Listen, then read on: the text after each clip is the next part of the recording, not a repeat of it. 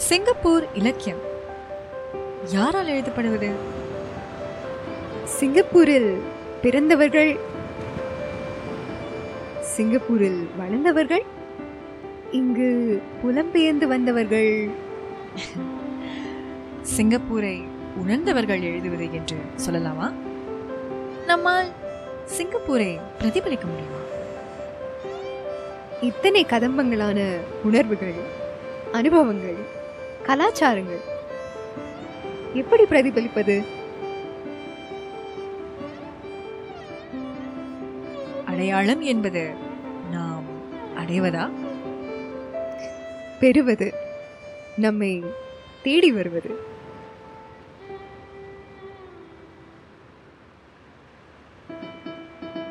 இது சொல்லிலடங்கா. இளையர்களின் இலக்கிய பயணம். சொல்லிலடங்கா வலையொலி தொடரின் மூன்றாம் பாகத்தில் நம்முடன் இணைந்திருக்கும் அனைத்து நேயர்களுக்கும் வணக்கம். நான் அஸ்வினி. நான் ஆயிஷா. இது இலக்கிய ரசிகர்களுக்கான ஒரு தொடர். சிங்கப்பூர் தமிழ் இலக்கிய வெளிக்கு ஓர் அறிமுகம். இந்த தொடருக்கு ஆதரவளிக்கும் தேசிய கலைகள் மன்றத்திற்கு எங்களுடைய நன்றி. அஸ்வினி நீங்க சிங்கப்பூரரா? ஆமா எலிஷா நான் சிங்கப்பூரர் தான். இங்கே பிறந்து வளர்ந்த இரண்டாம் தலைமுறை சிங்கப்பூர் நீங்க எப்படி? நானும் தான். இங்கதான் பிறந்து வளர்ந்தேன். நானும் இரண்டாம் தலைமுறை சிங்கப்பூரர் தான். ஆனா அதனால நம்ம சிங்கப்பூரரா ஆயிட்டோமா? இன்னொருத்தர் உங்களை எப்படி சிங்கப்பூரரா அடையாளம் காணுவாங்க? என்ன பொறுத்த வரைக்கும் மொழி அப்படிங்கிறது நம்மளுடைய சிங்கப்பூரருடைய அடையாளத்துல பெரிய பங்கு வகிக்குது. இப்போ உதாரணத்துக்கு நீங்க பாத்தீங்கன்னா நமக்கிட்ட சில வட்டார வழக்கு சொற்கள் இருக்கு. இப்ப தென்கிழக்கு ஆசியா வெளிப்படுத்தலாம் மலேசியா சிங்கப்பூர் இங்க இருக்கிற தமிழர்கள் பேசக்கூடிய மொழி கொஞ்சம் வேற மாதிரியா இருக்கும். சாதாரண தமிழ்ல நம்ம செருப்பு அப்படின்னு சொல்லுவோம் ஸ்லிப்பர்ஸ் ஆனா இங்க இருக்கிற தமிழ்ல நம்ம சப்பாத்து அப்படின்னு சொல்லுவோம். நீங்க கேள்விப்பட்டிருப்பீங்க. படிக்கட்டு அதாவது ஸ்டேக்கேஸ நம்ம வந்து இங்க தாங்காப்படி அப்படின்னு சொல்லுவோம். இது எல்லாமே வந்து. இங்க இருக்கக்கூடிய மொழியில அதாவது மலாய் சொற்கள் சீன சொற்கள் இதனுடைய தாக்கத்தின் விளைவாக விளைந்த சில ரொம்ப தனித்துவமான தமிழ் சொற்கள் அப்படின்னு நினைக்கிறேன். அப்ப இது என்ன பொறுத்த வரைக்கும் சிங்கப்பூரரான ஒரு நீங்க கேட்கும் பொழுது என்னுடைய மொழி நான் இந்த மொழியை பேசுறேன் அதனால நான் சிங்கப்பூரர் அப்படின்னு நான் சொல்லுவேன். எனக்கும் தான் அஸ்வினி. இப்போ நான் ஒரு சிங்கப்பூரர் அப்படின்னு இன்னொருத்தருக்கு தெரியறதுக்கு என்னுடைய சிங்கிலீஷ் மூலமா அவங்க வந்து தெரிஞ்சுக்கலாம். நிச்சயமா. எல்லா சிங்கப்பூரர்களுக்குமே உரிய ஒரு மொழி இல்லையா சிங்கிலீஷ் நமக்கு. அதே மாதிரி நான் வந்து சின்ன வயசுல இருந்தே மேண்டன் கத்துக்கிட்டேன். ஒரு. பதினோரு வயசுல இருந்து அதனால அன்றாடம் சீனர்களோட நான் வெளியே போகும்போது. நான் பேசுறது உண்டு. நிச்சயமா மொழி அப்படிங்கிறது நம்மளுடைய அடையாளத்தை ரொம்ப சுலபமா காட்டிடும் ஆனா சில சமயத்துல நம்மள நாமே நம்ம எது சிங்கப்பூரரா ஆக்குதுன்னு கேட்டுக்கிறது கொஞ்சம் சிரமம் தான் ஒரு தடவை நான் வெளியூருக்கு போயிருந்தேன் அஸ்வினி.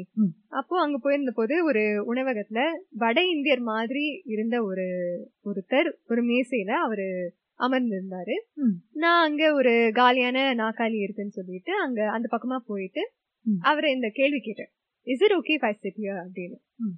அப்போ நான் அந்த மாதிரி கேட்டபோது அப்புறமா நண்பரான இந்த ஆள் என்கிட்ட என்ன சொன்னாருன்னா நீ அந்த மாதிரி கேள்வி கேட்ட போதே எனக்கு தெரிஞ்சிச்சு நீ சிங்கப்பூரர் அப்படின்னு. அது நான் அந்த கேள்வியை கேட்ட விதமா என்னன்னு எனக்கே இன்னும் தெரியல. ஆமா. நம்ம அடையாளம் என்ன அப்படிங்கிறது இன்னொருத்தர் நம்ம கிட்ட சுட்டி காட்டும் பொழுதோ அல்லது வேற இப்ப நீங்க சொன்ன மாதிரி ம். வேற ஒரு ஊருக்கோ இடத்துக்கோ நம்ம செல்லும் பொழுதுதான் அது ரொம்ப தனிச்சு தெரியும் மாறுபட்டு தெரியும். உம் ஆமா எலிஷா. ஏன்னா நம்ம அறியாம நம்ம பேச்சு வழக்குல வர சில குறிப்பிட்ட சொற்களை இன்னொருத்தர் சுட்டி காட்டினாதான் நமக்கு தெரியும். அல்லது இன்னொரு இடத்துல நம்ம இருக்கும்போது அந்த மக்களோட நம்மள நாமே ஒப்பிடும்போது நம்மளுடைய தனித்தன்மைய நம்ம அடையாளத்தை நம்ம உணரலாம். இதெல்லாமே நம்ம நம்முடைய அன்றாட வாழ்க்கையில நாம அடையாளமா கருதக்கூடிய விஷயங்கள். இலக்கியத்துல எப்படி? அத பத்தி தான் நாம இந்த வலையொலி பாகத்துல பேச போறோம். சிங்கப்பூரை நம்முடைய இலக்கியத்துல நாம தேடணுமா? தேசியத்திற்கும் இலக்கியத்திற்கும் என்ன தொடர்பு இருக்கு? குறிப்பா சிங்கப்பூர் தமிழ் இலக்கியத்துல இதெல்லாம் எப்படி பிரதிபலிக்கப்பட்டிருக்கு? இதையெல்லாம் பேசிய பிறகு மனிதம் மனித உணர்வுகள் இதற்கும் இலக்கியத்திற்கும் உள்ள தொடர்பை பற்றியும் நம்ம பேச போறோம். ஒரு முக்கியமான சிங்கப்பூர் தமிழ் கவிதையையும் வாசிக்க போறோம். சரி மீண்டும் நம்ம அடையாளத்திற்கே வருவோமே அனிஷா. வரும். ஒரு தேச மக்களா நம்ம அடையாளத்தை பத்திய தேடல் எப்போதுமே நம்முடைய சிங்கப்பூர் மக்களுக்கு இருந்துகிட்டே தான் இருக்கு. உலக வரைபடத்துல ஒரு சிறிய செம்புள்ளி. இளமையான நாடு ஐம்பத்தைந்து வயதாகுது. நம்ம அரசியல் கொள்கை வரலாறுல பல இடங்கள்ல ஐம்பதுகளிலேயே அஸ்வினி. அதாவது நம்ம சுதந்திரம் பெறுறதுக்கு முன்னாடியே. சிங்கப்பூர்ல சுற்றுப்பயணிகளை ஈர்க்கிற மாதிரி எதுவுமே இல்ல அப்படின்னு நிறைய உலக நாடுகள். விமர்சிச்சிருக்காங்க. பாரிஸ்னா ஒரு ஐஃபில் டவர் இருக்கு. இந்தியானா ஒரு தாஜ்மஹால். சிங்கப்பூர்ல அந்த மாதிரி எதுவுமே இல்ல அந்த காலத்துல.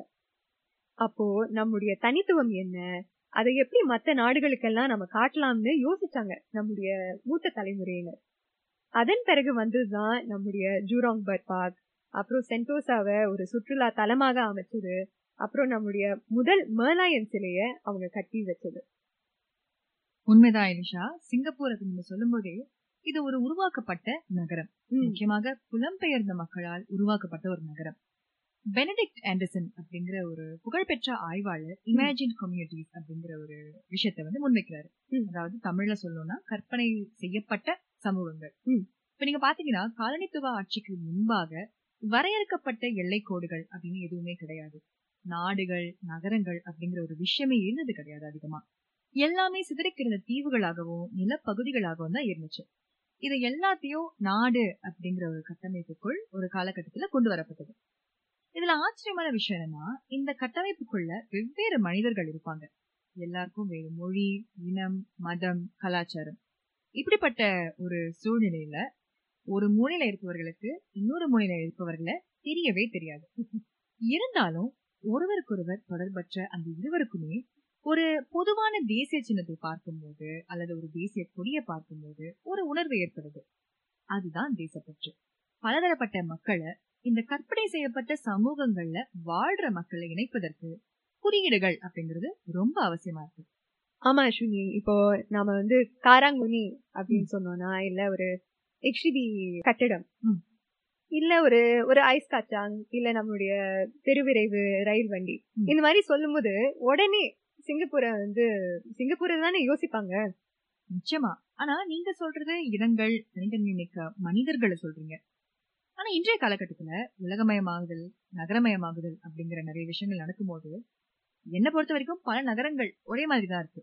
இப்போ சிங்கப்பூர்லயும் சரி அமெரிக்காலயும் சரி எல்லா இடத்துலயும் கட்டடங்கள் தான். அப்படி பார்க்கும்பொழுது நான் எதை ஒரு முக்கிய அடையாள கூற பாக்கணும்னா வாழ்க்கை முறை. நம்ம சில விஷயங்களை இப்படிதான் செய்வோம். சிங்கப்பூரர்களுக்குன்னு ஒரு குறிப்பிட்ட ஒரு வாழ்க்கை முறை இருக்கு. இயக்கம் சிஸ்டம் சொல்லுவோம் இல்லையா. இதுதான் நம்ம பின்பற்றுவோம் அப்படிங்கிற ஒரு விஷயமும் இருக்கு. இதையெல்லாம் தான் நான் முக்கியமா கருதுறேன். நம்முடைய வாழ்க்கை முறையை எடுத்து காட்டக்கூடியதான் வரலாறும் இலக்கியமும். இவை இரண்டும் ஒன்றுடன் ஒன்று இணைந்து பயணிப்பவை தானே ஆமா அஸ்வினி. சிங்கப்பூர் தமிழ் இலக்கியத்தை பத்தி பேசுவோமே. சிங்கப்பூர் தமிழ் இலக்கியமானது சுமார் நூற்றி ஐம்பது ஆண்டுகளுக்கு மேல் பழமை வாய்ந்தது. ஆயிரத்தி எண்ணூற்றி எழுபதுகள்ல இருந்தே தமிழ் இலக்கியம் சிங்கப்பூர்ல வேரொன்று ஆரம்பிச்சது. ஆயிரத்தி எண்ணூற்றி எழுபத்தி ரெண்டுல வெளிவந்த முனாஜாத்து திரட்டு என்கிற நூலே இப்போது நம் கைவசம் இருக்கும் ஆக பழைய தமிழ் நூல். தேசிய நூலக வாரியத்துல இருக்கும் அரிய நூல்கள்ல இதுவும் ஒண்ணு. ஆனா அதுக்கு முன்னாடியே நிறைய நூல்கள் வெளிவந்ததா நம்ம கிட்ட குறிப்புகள் இருக்கு. ஆரம்ப கால இலக்கிய படைப்புகள் கவிதை வடிவிலேயே வெளிவந்தன. உதாரணத்திற்கு ஆயிரத்தி எண்ணூற்றி எண்பத்தி ஏழாம் ஆண்டில் சி. கு. மஹதும் சாஹிப் அவர்களுடைய தீனோதிய இயந்திர சாலையில் அச்சிடப்பட்ட சீனா சதாசிவ பண்டிதர் இயற்றிய சிங்கை நகரந்தாதி மற்றும் சித்திரக்கவிகள் என்கிற இரண்டு நூல்கள் சிங்கை தமிழ் இலக்கியத்தின் முன்னோடி படைப்புகளாக கருதப்படுகின்றது. சிங்கை நகரந்தாதி உள்ள பக்தி உணர்வும் கவி நயமும் மிக்க பாடல்கள் இடம்பெற்றது. ஆயிரத்தி தொள்ளாயிரத்தி முப்பதுகள்ல தான் சமய சார்பான இலக்கியங்கள் குறைஞ்சு சமுதாய சிந்தனையுள்ள இலக்கியங்கள் அதிகரிக்க ஆரம்பிச்சது. தமிழ்நாட்டுல திராவிட இயக்கம் நடத்திய சாதி ஒழிப்பு போராட்டம் போன்ற நிகழ்வுகள் அந்த காலகட்டத்துல எழுதிய கவிஞர்களுக்கு ஒரு புதிய உந்துதலை ஏற்படுத்துச்சு. நா பழனிவேலு சிங்கை முகிலன் ஆகிய கவிஞர்கள் இந்த புதிய இலக்கிய எழுச்சிய தங்கள் எழுத்துகளின் மூலம் தோற்றுவிச்சாங்க அதே சமயம் இந்த கவிஞர்கள் சிங்கப்பூர்ல புலம்பெயர்ந்த பிற தமிழர்களின் போராட்டங்களையும் குறிப்பா இரண்டாம் உலக போரின் போதும் ஜப்பானிய ஆட்சி முறையின் போதும் தமிழர்கள் சந்திச்ச நெருக்கடிகளை தங்கள் படைப்புகள்ல சித்தரிச்சாங்க. ஆமா ஏஷா நாம ஒரு பெரிய வரலாறை கடந்து வந்திருக்கோம் இல்லையா? முதல்ல பிரிட்டிஷ் காலனியாக இருந்தோம். அப்புறம் ஜப்பானியரிடம் போர் சமயத்துல கைமாறி போய் மீண்டும் பிரிட்டிஷ் ஆட்சிக்கு கீழே வந்து பிறகு மலேசியாவுடன் இணைஞ்சோம். பிறகு பிரிந்தோம். எந்தவித பொருளியல் பக்கபலமும் இன்றி ஒரு தனி நாடாக பல சவால்களை நம்ம சந்திக்க நேர்ந்தது அந்த காலகட்டத்துல ஏற்பட்ட குழப்பங்கள் பயம் உயிர் வாழ்தலுக்காக நாம மேற்கொண்ட போராட்டம் இந்த உணர்வுகள் எல்லாம் நமது இலக்கியத்துல பிரதிபலிக்கப்பட்டுச்சு. நமது எழுத்தாளர்களுக்கும் கவிஞர்களுக்கும் இலக்கியம் வழி ஒரு வடிகாலும் கிடைச்சது. கவிதைகள் தான் முதல்ல எழுதப்பட்டது அப்படின்னு நம்ம சொல்லிட்டு இருந்தோம். அதிலும் பரவலாக மரபு கவிதைகளை தான் அவங்க அந்த காலத்துல நிறைய எழுதியிருப்பாங்க ஆமா அஸ்வினி. புது கவிதை வடிவு நம்முடைய திரு இளங்கோவன் அவர்கள் அதுக்கப்புறம் திரு காத்துமு இக்பால் அவர்கள் எழுதின பிறகு தானே வந்துச்சு? ஆமா மரபு கவிதைகள் எல்லாமே யாப்பிலக்கணத்தோடு எழுதப்படுறது. செய்யுள் வடிவுல இருக்கும். நம்ம சொல்ல போனோம்னா சங்க இலக்கிய மரபை இங்க அதாவது சிங்கப்பூர்ல வேரூன்ற செய்யணும்னு நம்முடைய முன்னோடி கவிஞர்கள் நினைச்சிருக்காங்க. ஆமா அஸ்வினி. இதுல நாம ரொம்ப பிரமிக்க வேண்டிய விஷயம் என்னன்னா அந்த காலத்து எழுத்தாளர்கள் எல்லோருக்குமே ஒரு எளிமையான ஒரு பின்புலம் தான் இருந்தது. பொதுவாகவே அவங்களுக்கு ஒரு அடிப்படையான கல்வி தான் இருந்தது. தங்களுடைய சுயமுயற்சியால தான் தமிழ்ல எழுத முற்பட்டாங்க. தமிழ் பற்று உத்வேகம் தமிழின் மூலம் புரட்சியை ஏற்படுத்த முடியும் அப்படிங்கிற ஒரு சிந்தனை இருந்ததுனாலதான் அவங்க அந்த மாதிரி எழுதினாங்க. அவங்களுக்கு கிடைச்ச அந்த கொஞ்சம் ஓய்வு நேரத்துல தமிழுக்காக தங்களுடைய நேரத்தை அவங்க செலவிட்டாங்க. மரபு கவிதையுடைய எல்லா வடிவங்களையும் எழுதுறதுல அவங்க தேர்ச்சி பெறுறதுக்கும் அவ்வளவு உழைப்பு போட்டாங்க. மரபு கவிதைகள் அப்படின்னு நீங்க சொல்லும் போது தான் எனக்கு ஞாபகம் வருது. சங்கமம் அப்படிங்கிற நூல் திரு முருகதாசன் அவர்கள் எழுதிய நூல். இந்த நூல் நீங்க பாத்தீங்கன்னா மரபு கவிதைகளாலேயே அமைந்த காப்பிய நூல். அந்த நூலுடைய கதைக்களம் பார்க்கும்பொழுது தமிழகத்தின் பூம்புகார் சிங்கப்பூர் மலேசியா ஆகிய மூன்று நாடுகளின் பின்னணியில் அமைந்துள்ள நூல் தான் இந்த நூல். ஆமா அஸ்வினி. அப்படியே சிலப்பதிகாரம் மாதிரியே தான் இருக்கும் அந்த நூல். உள்ள பார்க்கும்போது நம்முடைய நீர்த்தேக்கங்களுடைய பட்டியல் இருக்கும். நம்முடைய மேக்ரிஜி ரெசவா அப்புறம் படோக் ரெசவா இது எல்லாமே. அதே மாதிரி நம்மளுடைய முப்பத்தி ஆறு தீவுகளுடைய பெயர்களும் அதுல இருக்கும். சிலப்பதிகாரத்துல இருக்கிற மாதிரியே காண்டம் காண்டமா வகுத்து வச்சிருப்பாரு. நம்முடைய காலனித்துவ வரலாறையும் வாசகருக்கு அறிமுகப்படுத்துவாரு. நம்மளோட தமிழ் டிஜிட்டல் ஹெரிடேஜ் கலெக்ஷன் அதாவது தமிழ் மின் மரபுடைமை திட்டத்தின் மூலம் வெளிவந்த சிங்கப்பூர் தமிழ் இலக்கிய மின் தொகுப்பு. இந்த தொகுப்புல சங்கமம் மட்டும் கிடையாது. நமது சிங்கை தமிழ் இலக்கியத்திற்கு தீவிர பங்காற்றிய பல எழுத்தாளர்களுடைய படைப்புகளையும் நீங்க நேயர்களே அங்க வாசிக்கலாம். ஆமா எத்தனையோ எழுத்தாளர்கள் இருக்காங்க இல்லையா?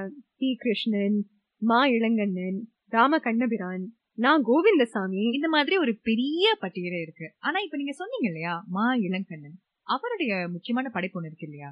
ஆமா வைகரை பூக்கள் அப்படின்னு சொன்னா நிறைய பேருக்கு தெரியும்னு நினைக்கிறேன். ரொம்ப முக்கியமான நூல் நம்முடைய சிங்கப்பூர் தமிழ் இலக்கிய வரலாறுல. சிங்கப்பூர் வரலாற்றுல தமிழர்களிடையே காணப்பட்ட தொடர்புகள் ஜப்பானியர் சிங்கப்பூரை கைப்பற்றிய காலத்துல சிங்கப்பூர்ல வாழ்ந்த தமிழர்கள் இந்திய தேச மக்களை சந்திச்ச போது ஏற்பட்ட நிகழ்வுகள் இது மாதிரியான விஷயங்களை பேசக்கூடிய நாவல் தான் வைகரை பூக்கள். இன்றைக்கும் நம்முடைய சமகால இலக்கியத்துல கூட நம்முடைய காலனித்துவ வரலாறை பேசக்கூடிய பல நூல்கள் வெளிவந்துட்டு தான் இருக்கு இல்லையா? ஆமா அஸ்வினி. சென்ற பாகத்துல நாம சிங்கா போட்ரி அப்படிங்கிற ஒரு பன்மொழி கவிதை தொகுப்பு நூலை பத்தி பேசியிருந்தோம். கேட்ட நேயர்களுக்கு நாம பேசின அமரர் கவிஞர் பரணன் அவர்களுடைய தமிழ்லா கவிதை ஞாபகம் இருக்கும். மின் புத்தகமாக நாம அதை தேசிய நூலக வாரியத்தின் இணைய பக்கத்துல வாசிக்கலாம். அதுல நிறைய கவிதைகளை வாசிக்கும் போது தேசிய உணர்வு நிறையவே நம்முடைய கவிதைகள்ல இருந்திருக்குன்னு தோணுது. உதாரணத்துக்கு அமரர் திரு நா பழனிவேலுடைய உழைப்பு கவிதையில சோம்பல் என்பதை அறியாத சுறுசுறுப்பான எறும்புகள் போல அப்படின்னு நம்முடைய சிங்கப்பூரர்கள் எல்லோரையும் சித்தரிச்சிருப்பாரு. அதே மாதிரி அமரர் திரு சிங்கி முகிலனுடைய ஒரு கவிதையை நான் படிச்சேன். சிங்கை குடிமகன் அப்படிங்கறதா அந்த கவிதையின் தலைப்பு. அருமை குடிமகன் பணிவன்பு மிக்கவன் நாட்டின் பொருளாதாரத்திற்காக உழைப்பவன் நாட்டுப்பற்றுடையவன் பலவினத்துள்ளும் ஒருமையை கண்டவன் அப்படிங்கிற மாதிரி நம்மளுடைய சிங்கப்பூரர்களை அவர் வர்ணிச்சிருப்பாரு.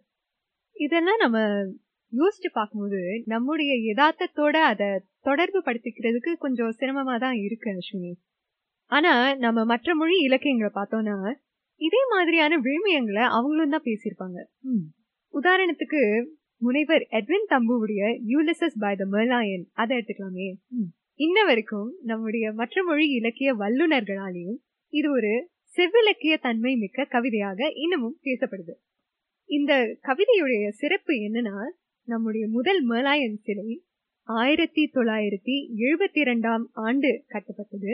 இந்த கவிதை சில வருடங்களுக்கு பிறகுதான் முனைவர் எட்வின் தம்பு எழுதினாரு.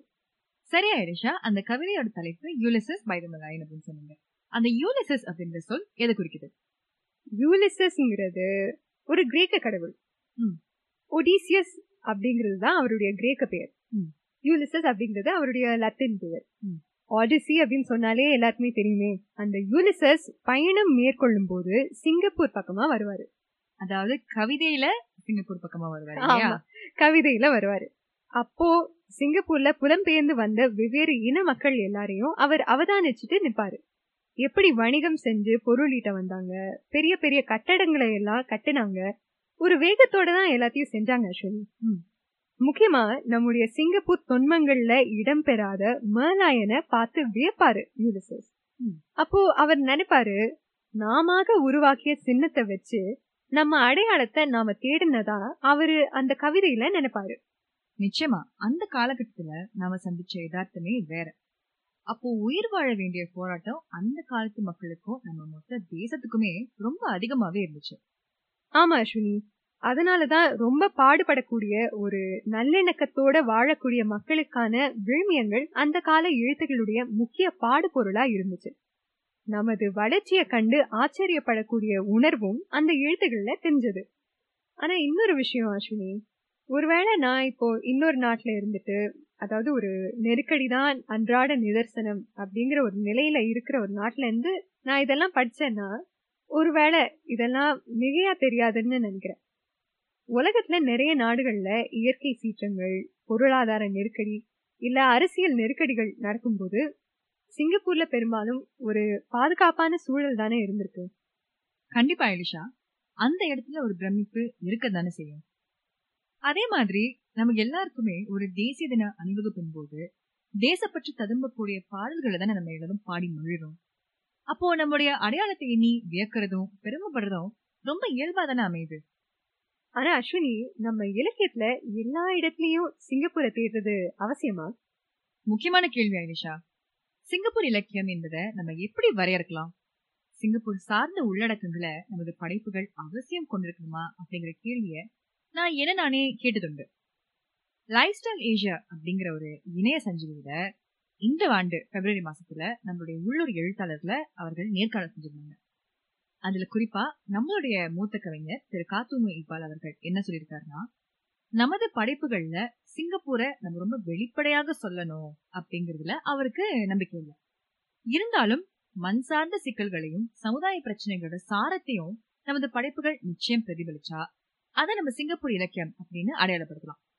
மண் சார்ந்தும் மக்கள் சார்ந்தும் பேசுற அதே நேரத்துல நம்முடைய சிங்கை இலக்கியர்கள் பொதுவான உணர்வுகளையும் எந்த ஒரு அடையாளமும் மற்ற ஒரு சராசரி மனிதன் உணரக்கூடிய உணர்வுகளையும் இலக்கியத்துல பேசியிருக்காங்க.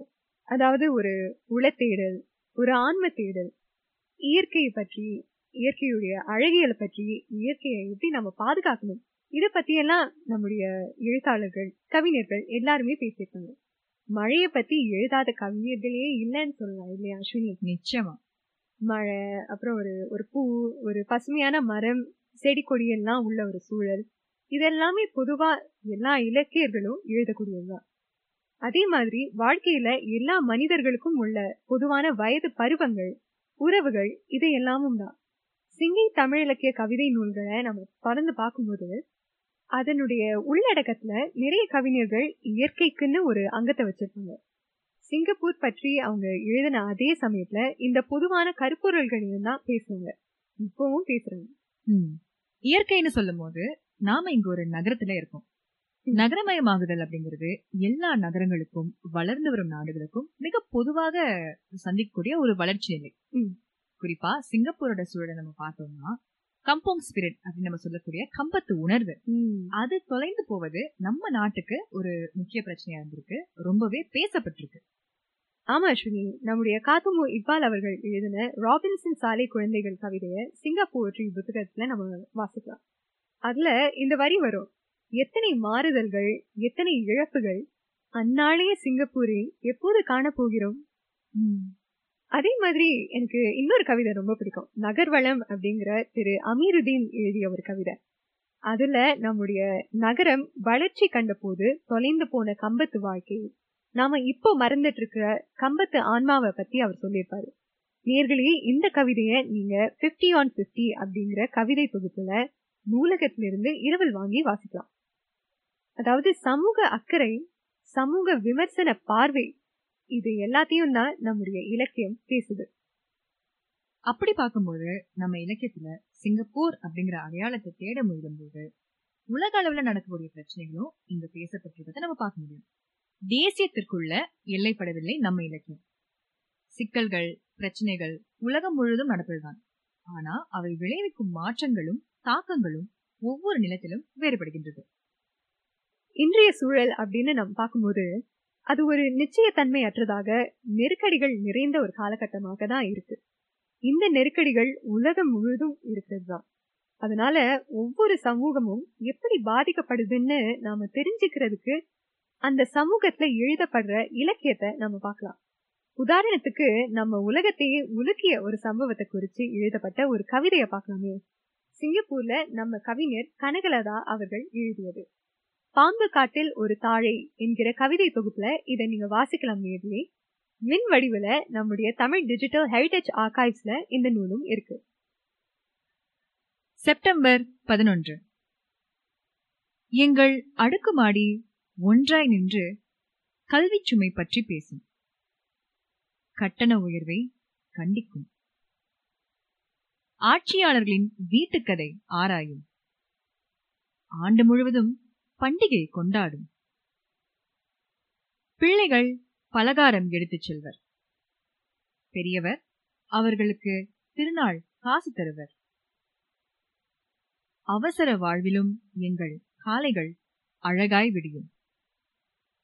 அப்படித்தான் செப்டம்பர் பதினொன்றும் விடிந்தது. ஈரத்துணியின் கனம் தாங்காத காலாக்கம்பு ஒடிந்து விழுந்தது. ஒன்பதாம் மாடி வீட்டின் மூங்கில் கழி இரண்டாம் மாடி வரை சேதம் செய்தது. பள்ளி சீருடை பறிபோனதென எட்டாவது மாடி. வேலை சீருடைக்கு பதில் சொல் என்று ஐந்தாம் மாடி. பள்ளி சீருடை பறிபோனதென எட்டாவது மாடி.